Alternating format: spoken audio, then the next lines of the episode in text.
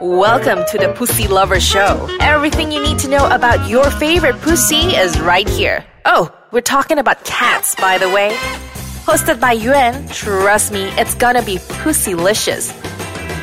Hello, hello, welcome back to the Pussy Lover Show with me, Yuan. And on today's episode of It's Not Just About Money, we will be talking about how to become a breeder. And to join me on this episode, I have Anne, who is a Persian breeder. Welcome, Anne! Hi, Yan. I'm so happy to be here today. Hi, how are you? Fine. Okay, so Anne, let's just cut to the chase. You know, a lot of people wants to know how to become a breeder. There's a lot of people who has maybe they have a Persian at home, or they have a British Shorthair at home, a pedigree cat that they have bought. So you know, a lot of people have actually asked me, what do I do? You know, what's the first thing do I do if I want to actually breed a cat? So Anne is a budding new breeder in the Persian world. Yes, true. So basically, what should they do? well, I think basically you have to ask yourself first, what is it that you want?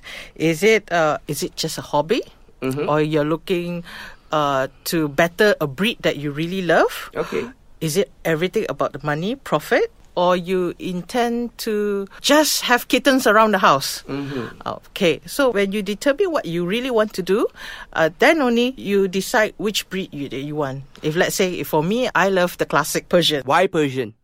The fur, the long flowing fur is really to die for. But of course, there's a lot of commitment involved. Like Beyonce? Yes, really. And of course, there's a lot of, you know, combing involved. There'll be a lot of shedding involved. You know, there's a lot of work to, to Persians. Yeah. But But There's it- lots of commitment, you know, when it comes to Persian. Correct. In comparison to the short hair. To the short hair. Yes. Yeah, so as a new breeder, like what Anne has said, first discover what's your passion. Yes. Right? Correct. You need to know if you want to breed this as a hobby, and then also you need to find out which breed is more suitable for you. Correct. Because every breed is very different. For a short hair breed, I wouldn't say it's much easier, but it's definitely in terms of grooming, it's definitely easier than a Persian cat. Correct. Correct. Persian, how many times do you groom your Persian cat in a week? Basically, the combing is every day. oh my god, the combing is every day, yeah. Wiping the tears away is like three times a day minimum. If- because they tend to tear a lot. wipe the tears away? because of the shape of the face that it's flat so basically it will push into the tear duct and they will tend to tear a lot and wipe away to prevent the tear staining? Yes, the tear staining. Then, of course, uh, in cat shows and everything, all this will take into consideration for the points. Okay. So now I have decided on what breed I want to breed. Correct. Where do I register? So there is like association. We have Tika. We have We TICA, have WCF, we have CFA, we have FIFA uh, Correct. fi- or FIF. Uh, these are all the professional cat bodies that you can basically register your cattery.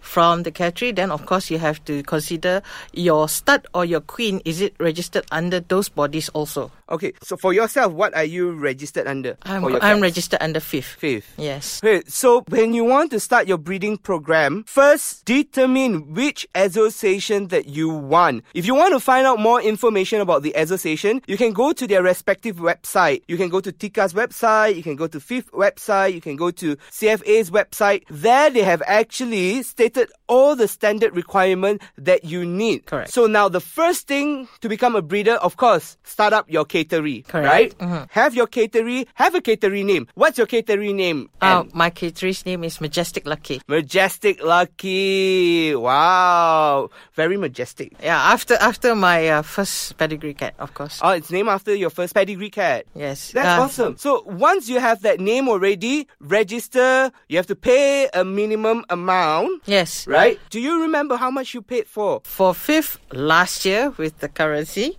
I paid about 150 ringgit. Okay. Uh, this year, I think they've increased due to the uh, currency trend. yeah, I think now it's above 250 ringgit, I think. Uh, yeah, I But think it's a so. lifetime membership, yeah? Correct, correct. Once you have decided on the association that you want, now the most important thing is prepare your house. As a breeder, you need to prepare your house to be cat friendly or breeder friendly, right? Yes, yes. Of course, as if you want to be a breeder, you must be prepared for all the damages that your cat may put in. You know, like um, spraying everywhere. That will have if you have your stud. Okay. Well, and before we continue talking about having a start or having a start room, let's take a break and we'll come back shortly. Mm-hmm. Sure. All right, see ya. All right, welcome back. Hi, Anne. Hi, Yan. Okay, so we stopped at about start room earlier on. Right. You know, having a start, you know, you talk about spraying earlier on. So why is it important to have a start room? Oh, well, uh, basically, uh, you do not want your stud to breed unnecessarily with all your queens. So basically, you have to be an ethical breeder. Mm-hmm. Okay. There is only a certain amount of times that they can breed in a year. Okay. And we do not want to have oversupply of kittens. Okay. And also to damage the health of the queen, of course. Okay. Uh, for studs, we have to separate them from the queen. All right, just to add on, yeah, earlier on when Anne says spraying, and you might be wondering what is spraying. So basically, cats are very territorial animals. Correct, So they yes. mark their territory, they spray. When I say they spray means they, They really- will pee.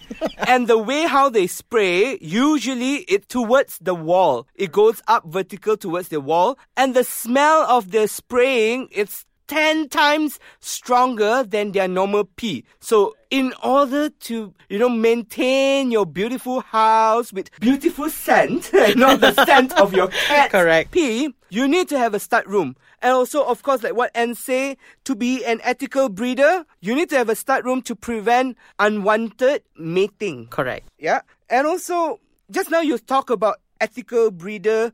Let's talk about the types of breeder out there. So, what types of breeder we have? We have ethical breeder, you know, being an ethical breeder, we have people who breed for hobby. And also, I think the biggest contrast is people who breed for money.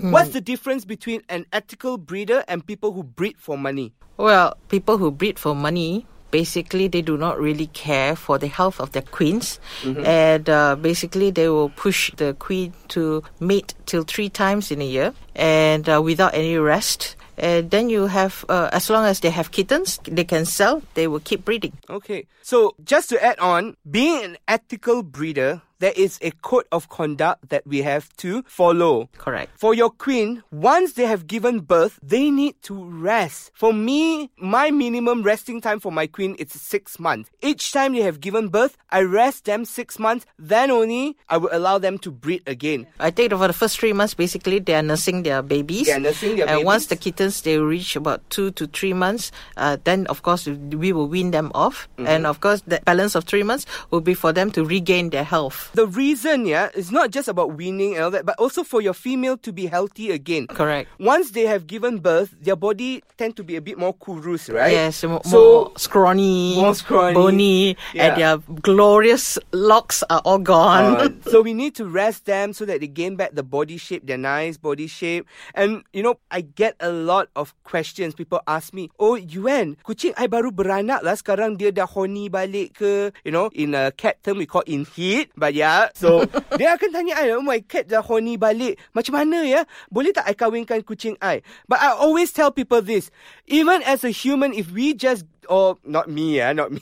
or and whoever, for any ladies out there who have given birth, you can't get pregnant almost immediately again. You need to rest. Yes. Ada masa untuk berpantang, right? Even for Correct. human. Yes. So it seems it goes for cats. It applies for cats as well. Don't think of cat as a money making machine. You know, treat them like how you want to be treated as well. Hmm. Correct, Betul correct. tak? betul. But then, you know, these kind of people, when they tend to overbreed and not take care of their cats, that is when all the sickness will come in, you know, this and that. But then, you know, when people ask you that kind of question, my cat is already in heat. It's just two months ago. And they start to call again. Well, that is one of the questions that you have to ask yourself. Are you ready to have that kind of pressure when your cat is in heat again? Right? So it's your responsibility. If your cat is in heat, your female cat is in heat, you need to separate them. Yeah. That's the whole point what we've been talking about earlier on, Correct. having a stud room. Yes, Right? yes. Because cats, again, cats don't mate for feelings, yeah? They don't go on having sex it or is just mating. a feeling that they get, and then, you Yeah. know,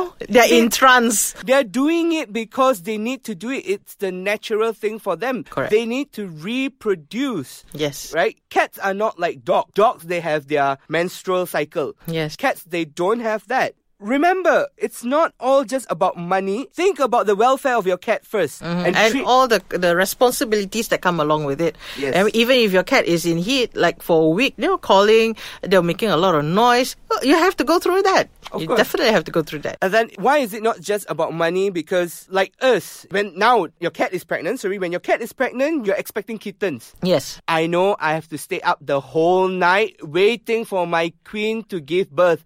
I dah jadi bidan tau. A midwife. Yeah. I remember um, in 2015, my cat went into labor during Chinese New Year because the fireworks were going eh, blasting off everywhere.